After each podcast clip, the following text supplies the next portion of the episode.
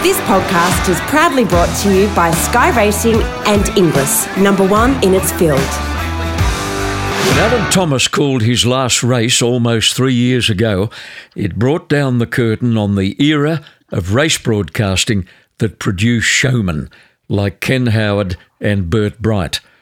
Apart from being a knowledgeable and very accurate caller, Alan was also an entertainer, with just a touch of Ken and Bert in his delivery.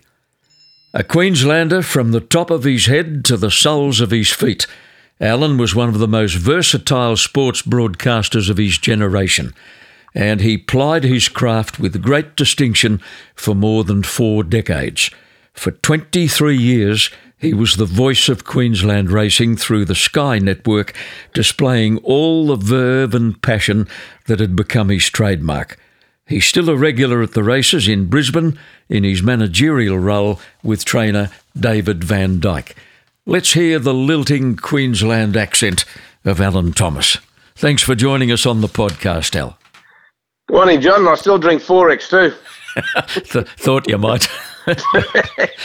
now, you've been in Melbourne for the whole Cup week, and Yep. I believe you're intrigued, to say the least, by the way the track behaved on Cup Day after 51 millimetres of rain on Cup morning. Well, I've never seen it. I've never seen a, a track go to soft to heavy, go to heavy eight, and back to a six on the one afternoon. And I can tell you how hard it rained. I got drenched. So I was in it trying to get into the racecourse from the train. Mm. Um, I, I can't.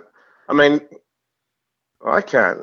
You, you, you might have got one, say, from a an eight to a six. If it was an eight at race one and it was a six by race nine, Yeah.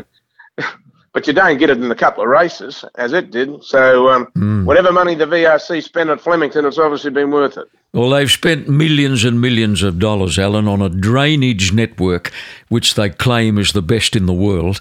And I think uh, Flemington proved it is the best in the world after rain.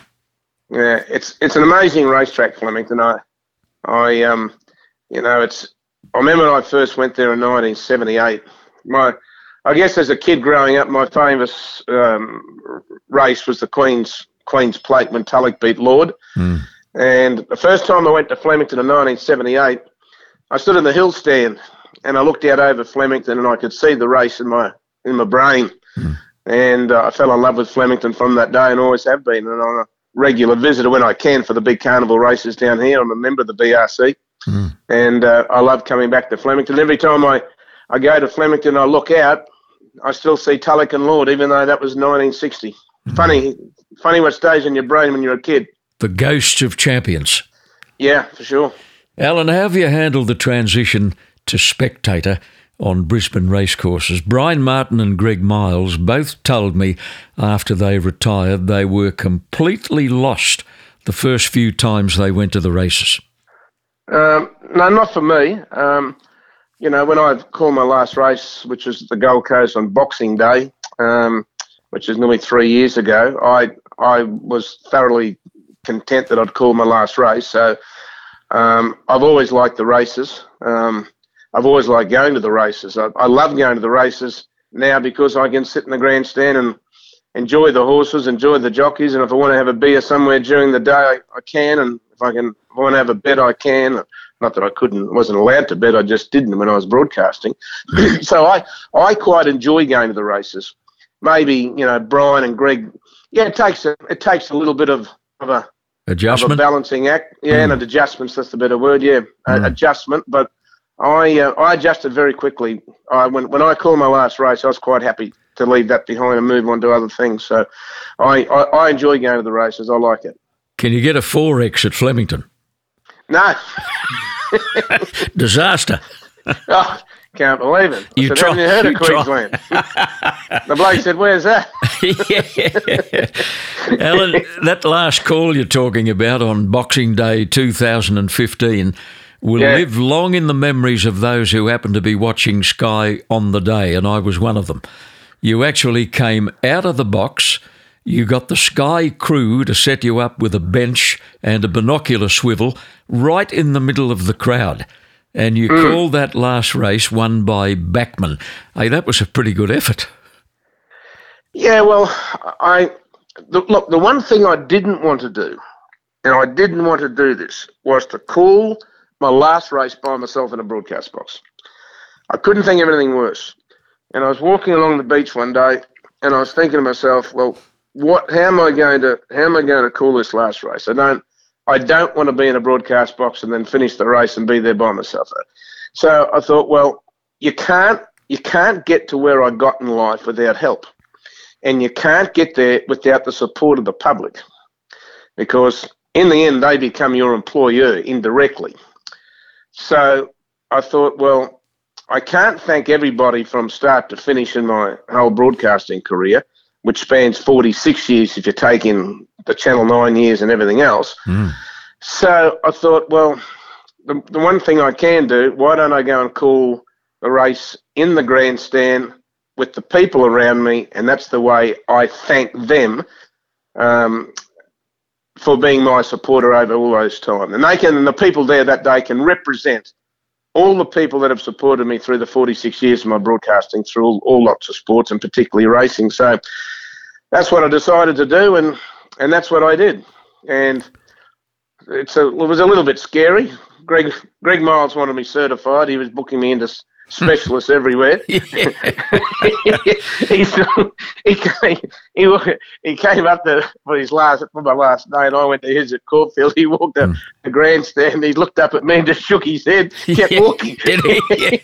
yeah, well, Alan, you surprised me. I, I must confess on the day because of the concentration factor. I mean, concentration is the single most important commodity in calling racing uh, yeah. and and the lack of distraction. Uh, I mean, you plonk yourself in, in the middle of 500 people. Yeah, well, that wasn't probably the problem. Is make sure that I didn't get some heads in the way. yeah. Because I wasn't, I didn't have much elevation, and I just saw over the top of the umbrellas on the on the lawn stand. But I've been used to people being in the broadcast box calling races all my life, so people around me never worried me. Now I know there are some broadcasters who don't like people in broadcast box with them. They like to shut the door and be by themselves. Um, and I totally understand that. And sometimes I did that myself. But in overall scheme of things, I've I've called races in the broadcast box with people there most most of my life. Friends come up, mates, and mm. whatever, whatever. So the people around me wasn't wasn't the problem. The problem was make sure that I, I could see the horses, particularly in the straight. So yeah, so anyway, we got through unscathed and we called the race, and that was good. Uh, Gerald Ryan won it with Backman, and mm. and Kerrin McEvoy, who rode the winner, the man of the moment, uh, with his third Melbourne Cup on cross counter. He he came up into the grandstand after the race and he signed his goggles and gave them to me, and they sit proudly on my uh, on my wall at home. Terrific keepsake. Now let's go back to school days. You yep. went to Rosalie Marist Brothers School right near Suncorp Stadium. How did you rate yourself as a scholar? Oh, shocker. Terrible. Uh, well, schooling was never going to take pride of place over sport for several reasons. A, I lived near Suncorp Stadium, or Lang Park as it was then. Mm. I was in walking distance to the Milton tennis courts, and I became a tennis player. Um, obviously, I played football at school. Um, the Ithaca Baths were next door to Suncorp, so I became a swimmer. And then, and then um, my father worked for XXXX. He worked there for 43 years, and that was just around the other corner. And the Milton State School was down the road where we used to play cricket on the on the big pitches down there. So um, I was just born into a sports orientated family, John, and so yeah. we we ever did in our holidays. We we'd wake up in the in the early hours of the morning and we'd, we'd, we'd come in or come home when mum called us for dinner. And uh, all the kids in the street all we did was play sport. So school wasn't high on my priority list. And also I knew a long way out that I wanted to be a race and sports commentator and I couldn't see school helping me in which I wanted to do that. And that brought me in trouble with the teachers who couldn't understand. See, the teachers being Marist brothers, and they were good men, I might add, and I became good friends with the teachers over a period of time. They thought because I went to the races every Saturday, my father worked for XXXX, I was going to be a gambler, holic, and a drunk. well, well, they were right, but that doesn't matter. you, know, you, you so, mentioned your dad, Al. Uh, you've got Dad yeah. to thank for your early interest in racing. He was a punter and a racegoer, and you yeah. tagged along from very early days. Yeah, I used to just go to the races with him. Um, I'm the youngest of four in the family. So I used to go to the races, and gee, I, God, I was small when I went. Mm. And I can still remember he hoisted me on his shoulders when Tulloch won the O'Shea Stakes. I would love to say it was the Brisbane Cup at his last start, but it wasn't. It was the O'Shea. Mm. And I was, you know, I was only very young, but I could, I could re- remember that I could remember the horses by the colours the jockeys had. and I used to just watch the races. I, I, didn't have any binoculars, but when they come in the last hundred metres, I knew what the horses were. So, and that probably started the the story to to to, to my race broadcasting um, career after that. But I could do that from a very young age. I used to listen to the radio all the time.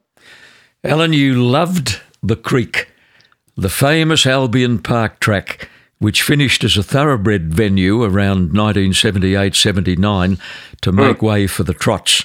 It had yep. a magic all of its own and it saw oh, specialist horses would emerge every now and again, which became known as creekers. And you saw yeah. one of the best creekers, Red Seas. Well, he was amazing, Red Seas. He he could, you know, he, he'd run at Albion Park with, I don't know, what's 11 stone? The old days were 57's 9 stone. So he's had uh, 68 kilos or something on his back, maybe. Mm. And he'd win. And he'd towel them up and then you go to Doomben two weeks' time against the same horses to be on the minimum of 47 and run 10th. Yeah. And then you go back to the creek in two or three weeks' time with another 69 or 70 kilos on his back and towel up the horses that beat him by 10 lengths to start before. Mm. Um, so they're a special breed of horse. Um, you know, Stradbroke horses used to run. They used to have a race called the Albion 2000.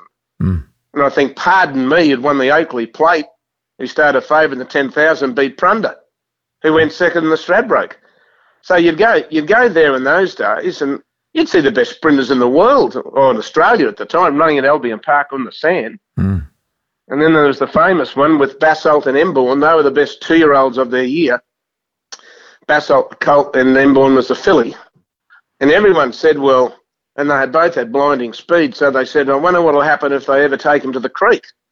Well, they did, they did, and Basalt drew inside Emborn, and everyone went to the races to see which horse would lead to the turn out of the straight because the race was a 1450 metre race. They started at the bottom of the straight. Mm. Now, everyone knew that Basalt and Emborn would have too much speed for all the rest. So they, they came out of the gates flying, and both horses wanted to lead. But what happened was when they got to the first turn, Basalt couldn't take the turn, and Emborn was outside him. They both went through the outside fence. Yeah, that's right. Yeah. So yeah. yeah. So that was the creek. You, you never knew what was going to happen at the creek. Alan, and the it, other good thing about mm-hmm. it, you could always back a winner there. And the other good thing about it, you knew when they were going to win and you knew when they were gone. And it was a long way out. Yeah, that's right. You know, it produced specialist horses and it produced specialist jockeys. George Moore told me once you hadn't ridden in a race until you rode at the creek. Which jockeys do you remember excelling on the little sand circuit? Well, the jockeys, you ask Larry Olsen and Mick Dittman and these guys, and you're talking of the greats of Australian racing when you mention those two. They, they, that's where they learned to ride. George Moore, that, that's where they learned. Neville Sellwood. They, they learned. You, I remember George Moore telling me one day he, he learned to ride at the creek. Mm. You, you had to be able to ride. Just you can't you couldn't sit on and just give them a slap at the furlong. You had to ride, manoeuvre, steer them, balance, really steer the, them. Yeah, yeah, yeah. So, um, but my father said to me one day, we're talking, we're going to the races, and he said, "Oh, you're going to see the best creek rider of all time today." And I said, "Oh yeah." I said, "Who's that?" He said, "A jockey called Russell Maddock." He said he's in England and he comes back to ride. He said he's the best creek rider I've ever seen. And I, mm. it's a funny thing, things you never forget. I don't know what year it was. It must have been in the early 60s or something. Mm. And he said um, he's back riding today. So I picked up the paper and he had a ride in the first race. And I said to Dad, I said, oh, this will probably win. He said, well, I'm backing it. And I'll, I'll never forget its name to the day I die, Casual Star, and it won. Mm. He let away in it. So it was a unique place, and I was very fortunate. The, its last day, I got to call a race there with all the other race broadcasters. Everyone called a race on its on its last meeting. Mm. So um, yeah, I love the creek, and I, and I always won a quid there, so I was I liked it. Doug Messingham uh, had the key to the place. Arthur Lister rode a lot of winners there too, Alan. And then he, he did, and, and, and Messingham was a good rider anywhere. Mm. I think you probably saw him with a derby on Battle sign. that horse, yeah, in battle sign. yeah, Yeah, I did. Mm. So uh, yeah, Arthur Lister, um, old Bronco Conquest, all these sort of guys, and you know, in the you know, you're going back to the 50s and 60s. You're going back a way. A lot of people wouldn't remember who they were, but no, it was unique, and you had to be tough to survive there. An ex jockey called Neville Allen, who worked at your local butcher shop, arranged an, in- an interview for you with the great Keith Noud, race caller and racing editor of the Brisbane Telegraph. You'd just completed year 10 when you went to see Keith.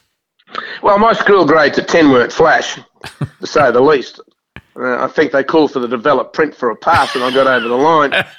I must, I must have been out wide. I didn't see me. Yeah. But so Neville Lynch had got got me this interview with Keith Noud, and I went and saw Keith, or Mister Noud as you called him in those days. You never called him Keith. My God, that'd be the end of you. So I went and saw Keith, and I said, uh, you know, I want to be a race caller, uh, and I had a tape of I'm a Phantom caller, what I did or something or other. And he said, Alan, I'm not going to do anything with you until you do grade 12. He said, you've got to do two more years of education. He said, you do two years of, uh, and finish in grade 12, give me a call and we'll, we'll see if we can do something. So that'll be the deal. So I went home totally depressed. My father had a meeting with the, with the principal of the school, and, and, and the principal said, Well, Mr. Thomas, Alan probably won't get past grade 12. His marks in grade 10 would suggest that he won't. But he, the two years he does in grades 11 and 12 will help him growing and maturing as a, a young man because A, he'll be a prefect, he'll have responsibilities. A, he'll captain the tennis team. B, uh, C, he'll be in the cricket team, and he'll, all probability, play in the first 15, either grade 11 or grade 12. So he'll he'll be able to grow and mature, and that that will be worth the two years, even if he doesn't pass. Well, as it turned out, I did pass grade 12, and I did all those other things I mentioned. So when when I finished grade 12, chemistry was the last exam. God forbid what I was doing doing it. I got chucked out of class in the chemistry exam one day. Not an exam. What I what actually happened? We had this teacher I never got on with. It was a long weekend. It was the Brisbane Cup weekend, and there was there was a obviously Stradbroke Brisbane Cup, and there was Ballot. There was a test at Ballymore, I think, on the Sunday. And I went to the, I went to the lot of them. I went to the Stradbroke on the Saturday. I went to the, the football on the Sunday, and I went to the Brisbane Cup on the Monday. And chemistry was the first period Tuesday morning, and this teacher called me out to do this experiment, with a Bunsen burner whatever they had at the time. And I said, I got no idea. I said, I haven't got a clue. I said, you know where I've been all weekend. I've been at the races and the football. so he kicked me out. But anyway, that's beside the point. So anyway, chemistry is the last exam. And walking out out of, out of the college, there was a, a rose garden. And as you walk down the stairs or up the stairs, and I had all my, you know, pencils, biros, and whatever I had for the whole, and I chucked the lot in there. I threw the lot in the rose bush. but I had enough. But I thought, oh, this is, you know, I don't have to see this godforsaken place again. You know, even though I loved the school and I, I and I'm a strong Rosalie boy through and through, I hated school. I couldn't wait to get rid of it. So I walked down the stairs. There was a red telephone box. I had some money. Rolled the coins down. Keith Noud answered the phone. And I said, I tell him, Thomas, Mr. Noud. And he said, Yes, I told you you had to go back and do two more years before you could ring me. I said, Well, I've just finished grade 12. He nearly dropped the phone at the other end. And I said, Mr. Noud, we had an agreement two years ago. If I did grade 12, you'd help me. So I said, I've kept my part of the bargain. And I said, I hope you'll keep yours. He said, Come and see me. And that's basically how, how it started. And then uh, 12 months later, the Gold Coast went into Saturday racing because they were a part of the midweek circuit. Obviously, either Vince Curry or Keith Noud, who couldn't call the races in those days because they had to be at Eagle Farm with Doomben on a Saturday. And I got the job to share the PA with uh, a fellow called Johnny Keep. And that's how I've started broadcasting races at the Gold Coast. So um, 1st of January 1971. I was 18 and I called my first race on the PA or the second race. I, I did a trial to try and get the job at a midweek, but mm. officially that was my first day. So that's where I started and I stayed there for a, a number of years. For over 150 years, Inglis has led the way in the field of thoroughbred auctions. In 2018, Inglis again sold the most yearlings at the highest average. Last season, Inglis was number one for Group 1 wins and the only auction house to sell a Group 1 winning two year old. They sold four, in fact. I'm proud to align myself with Inglis, number one in its field. 1975, Alan, you got a job with 4BC. You spent part of your time in the sales department, part of it in the sports department. Yeah, I did. And how I got the job, there was a Bob Stevenson was the manager for 4BC. He's one of the greatest men I've ever met. He was great radio man, but he's a really good guy. He, and I was doing part-time work, and Wayne Wilson had gone on holidays, and I went in to get some gear to go to call the Tweed Trots on Friday night because I did Tweed Friday night and Albion Park Saturday night. So anyway, um, he said to me, "You you don't have a job." I, I wasn't working at the time. I said, "No, Mr. Stevenson." He said, "Well, we can't have a young bloke like you walking around without a job." Said, "What are you doing here today?" I said, "I'm going to call the races for Wayne because he's away." Okay. He said, "Come in on Monday, and you can start here." I said, "Doing what?" He said, "I don't know." I said, "I'll find something for you to do." So I walked in on Monday and uh, walked in his office. He said, uh, I employed you on Friday, didn't I? I said, Yeah, you did. He said, What for? I said, I don't know. so he phoned Harvey Collins, who's the sales manager, and Harvey came in. He said, You know, Harvey, yeah, I know Harvey. Yeah, good day, Alan. And Bob Stevenson said, I've employed Alan. He's now working for radio station 4BC. And Harvey said, Congratulations, shook my hand. he said, What are you doing? I said, I don't know. And Stevenson said, That's your job, finding something to do. it was great fun. So that's Alan, how I started at 4BC. Two years later, another radio station came into your life. Yeah, 4KQ went into racing. Um, and I went there, called the, the, races in conjunction with Des Hoysted in Sydney, Bill Collins in Melbourne, um, through the 2UE 3DB networks. Mm. And whilst I was there, I, I I did some previews for Channel 9. And the racing finished in, seven, in 79 at uh, KQ. And then uh, the news director approached me and said, What are you going to do when the races finish at, at KQ? A fellow called Ren Winters. I said, I don't know. He said, Well, why don't you come and work for Channel 9? Why don't you come and work for us full time? Because we don't have a sporting department. We've got the Commonwealth Games starting in 1982 and we don't have a sports department. Seven and ten, I don't know, or Channel O it might have been in those days. They had a sports department, but nine didn't. So in 1980, when the Moscow, just before the Moscow Games, um, I went to Channel 9 and I headed up or started the, the sports department of, of Channel 9 within the news operation and yeah. and uh, stayed there for 13 years. They didn't have a sports department, so you were a pioneer in one way. Yeah, yeah, I went and set it up, yep. Alan, racing memories. Going back to 1961, you've mentioned this already. You were at Eagle Farm with your dad on that emotion charged day when the great Tulloch bowed out with the win in the Brisbane Cup with nine stone 12 on his back. That's about 62 and a half kilos. More. Yeah, well, I actually wasn't there Brisbane Cup day. I was there O'Shea Stakes day. Uh-huh. I didn't, I didn't, I, I was, I'd, I'd love to have been there the last day. I'd love yeah. to have seen him win.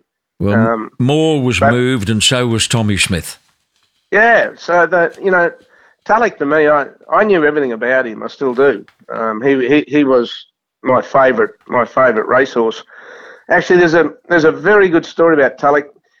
Tulloch was never Tulloch was never to run. Well, it wasn't it wasn't certain that he was going to run in the Brisbane Cup.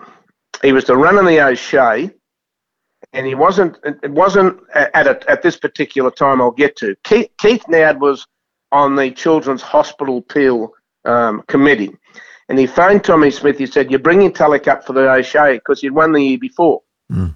and he said, "Yeah, I will." And he said, "Good." He said, "We're having this fundraising at Albion Park Racecourse on the Sunday. Can you bring Tulloch down and parade him and?" you know, we can charge a dollar a pat or something or whatever it was, and we can hmm. raise some money or we'll mention that he's coming and and would you do that? And Tommy said, yeah, yeah, that's fine. You can promote him. I, he'll win the O'Shea on the Saturday, and then I'll bring him to Albion Park on the Sunday, and everyone can see him. In the meantime, and this is this is months and months early. This is before he probably ran the Sydney Cup and was beaten by Sharpley. So then they decided to bring him up for the Brisbane Cup for his last run. so with that, Keith Noud had phoned Tom and said, "Listen, now he's going to run in the Brisbane Cup on the Monday.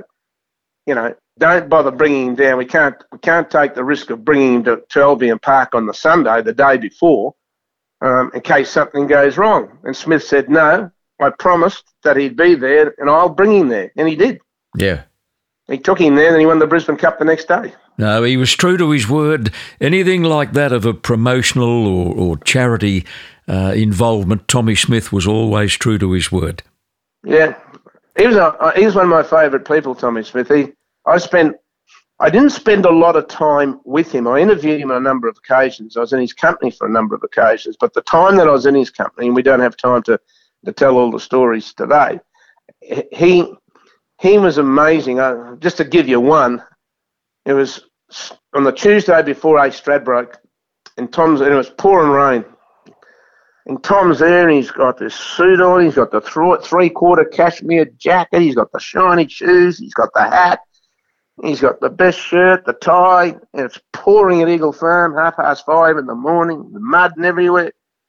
And I said to Tom, why in the name of goodness would you be dressed like that in the rain on a Tuesday morning at Eagle Farm Trackwork? And he said, son, oh, I won't, I can't talk the way he did. If you're the best trainer in the world, look like it. that, that's where the modesty came in. Yeah. hey, Alan, yeah. from a race calling viewpoint, there's one particular Group 1 race in Brisbane that you've never forgotten the 1979 Doomben 10,000. Can you still see them over the last 200 metres? Oh, yeah, I do. Manikato. Um, Man- of course, was the champion, as we know, champion sprinter. He was a three year old at the time. Bob Hoysted brought him up to Brisbane for one run in the 10,000. He was a funny, he was a quirky horse, Manikato, because he wouldn't go anywhere without a little pony. He had a pony, and they, couldn't, mm. they couldn't even get him across the road to gallop him if the pony wasn't there. Yeah. That's another story for another day. So, anyway, he Gary Willetts rode him. He had nine stone or 57 kilos on his back for a three year old, bit like Baguette and then he he was in front, but it was one of those finishes you never knew if he was going to hold on, and you didn't know if they were going to get him. And there were horse I can remember imposing came at him, Steel Blade had a crack at him. Um, uh, Casca came down the outside fence late and flew, and Sharmosa came up the inside rail late and flew. So I think there was probably a neck between five of them when they hit the line, and he held on. And the reason I, I've, I've always put it down as one of the hardest races I've ever called because you just didn't know whether he was going to hang. You didn't know whether he was going to win or whether he was going to run fifth. But Manikato being Manikato, he, he found a way to win. You call Kingston Town in his Queensland Derby win probably yep. one of his most unimpressive wins, and he might have had enough by then, Alan. He just raced like a tired horse that day. Still won, of uh, course. Well, yeah, well, you call him winning the Derby and the Sydney Cup. He was, you know, he was the real Kingston town there. Mm. And then he came up, and Tommy wanted to run him in the Brisbane Cup. Anyway, he he ran in the Derby. I think he beat Red Kilt and Prince yeah. Ruling. I think Red Kilt, um, correct. Yeah, and he didn't, and he didn't win by much. He might have won by a length and a half or something. You know, he did, but you could tell on the day. I mean, you imagine the thrill it was. You know, for me, mm. um, to, to, call Kingston. Now, I never thought I'd get to call Kingston Town, but anyway, as luck have it, I did, and he won the Derby. And then Tommy was smart enough to know he'd had enough, and he scratched him out of the Brisbane Cup. So, so at least at least I got to call him. One of your most indelible memories stems from the BTC Cup in 2011 when Black Caviar had her one and only Brisbane start. Yeah, it's funny. I, I always had it in the back of my mind she wouldn't run the ten thousand. Although Peter Moody said she would, but I just, I just had a feeling that she wouldn't. I don't know why. There was no specific reason for it. It's the biggest day I've seen in Brisbane racing. I mean, I saw Gunsynd's farewell. Um, I was at Eagle Farm. They brought Ocky up before he retired uh, to parade. But the the buzz the buzz around Brisbane, forget the racecourse, but the buzz around Brisbane when Black Caviar came was amazing. There was I, I was sitting with a, a guy in a coffee shop on the way to the races, and we are talking about what Black Caviar did for racing in general. And there was a young guy serving in this coffee shop, and he was a groovy, dashing sort of a young guy, and he had tattoos, as they all do in these modern days. It's part of their life, and earrings and all that sort of stuff. And he was a, a very good waiter, nice young man, very mild mannered. And I thought, this is the tester. And I said, I'll see. I, I said to the guy, I'll, I'll, show you what I mean. And I said to this young guy, I said, excuse me. He said, yeah. I said, does black caviar mean anything to you? He said, doesn't mean much to me, but that's the horse, isn't it? Mm. So, yeah. so you ever go to the races? I've never been to a race course in my life. Yep.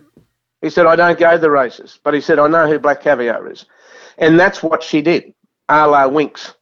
You know, mm-hmm. everyone everyone knew who she was, even though you might be a racing person, you know, no go to the races. Everyone knew who she was, and that day was was was just a thumping day. And uh, of course, she won, and she she beat a beat a good field. Did you think about what you were going to say in the call, or just let it happen? Well, it's funny. I said to Milesy, I said to Milesy, I'd rather be me than you because you've got to come up with lines about 22 times. I said, I've got to come up with one. Mm. So I didn't know I didn't know what I was going to say. and then one day I was walking on the beach. I get a lot of I get a lot of things in my head walking on the beach, let me tell you. Mm. So I'm walking on the beach with a mate of mine and he said, Ah, well, he said, I hope black caviar doesn't get beaten. And I said, Oh, well, we're gonna blame me. He said, No, he said, start number thirteen, it's, it's unlucky. I said, yeah. So that's where I got it from, where I said, um, start number 13, unlucky for some, not for this one. Because my mate said, oh, you know, the, the number, he said, you only get one crack. I said, I'll get one crack at this. He said, could you imagine if she only gets beaten once in your life and you're the caller? I said, oh, yeah, that's exactly what I need, you know? Mm. So, so I went and bought myself a new pair of shoes and went off and called the race. And, and the rest is history. Why did you need new shoes to call Black Caviar's race? Well, I needed something. It was a special day. It was just a special day, and I thought, oh, you know, what am I going to do? I mean, I had this Sky Channel suit and tie and all that, and I got all that, all that done, and I got it all dry clean, and made sure you know everything was spick and span, and I thought, no, I better go and buy myself a new pair of shoes. I, I feel more comfortable calling black caviar, uh, black caviar in a new pair of shoes, so I went and bought them and wore them to the races, and I've still got them. Mm. You're a bit strange, you Queenslanders, at times. It's very hot up here. Alan, I'm well aware of the jockeys uh, for whom you've had special admiration over the years. I know you had a fascination with the talents of Lester Piggott. Mick Dittman, Roy Higgins was a great favourite, as was Geoff Lane way back. And more mm. uh, currently, Zac Purton, Kerrin McEvoy, and Douglas Whyte, who's uh, achieved remarkable things in Hong Kong, but one of your great favourites as a rider and as a person is that remarkable trailblazer, Pam O'Neill, Australia's first licensed professional female jockey. And you're trying to do something to honour the name of Pam O'Neill. Yeah, I do, and, i and i i must include my old mate Larry Olsen in that group of, of jockeys. Um, he's one of the he's one of the most prettiest fluent riders I've, I've ever seen, Larry, and a, and a great judge of horses. Back to Pam, um, I can never understand why in Queensland we didn't have a race named after her. I mean, not only just as a trailblazer for women riders, but things she's done for the National Jockeys Trust and everything else, and the, the helping with the training of the apprentices, and keeping in mind when she got her her um, um, her license, apprenticeship to ride, they wouldn't give her a claim.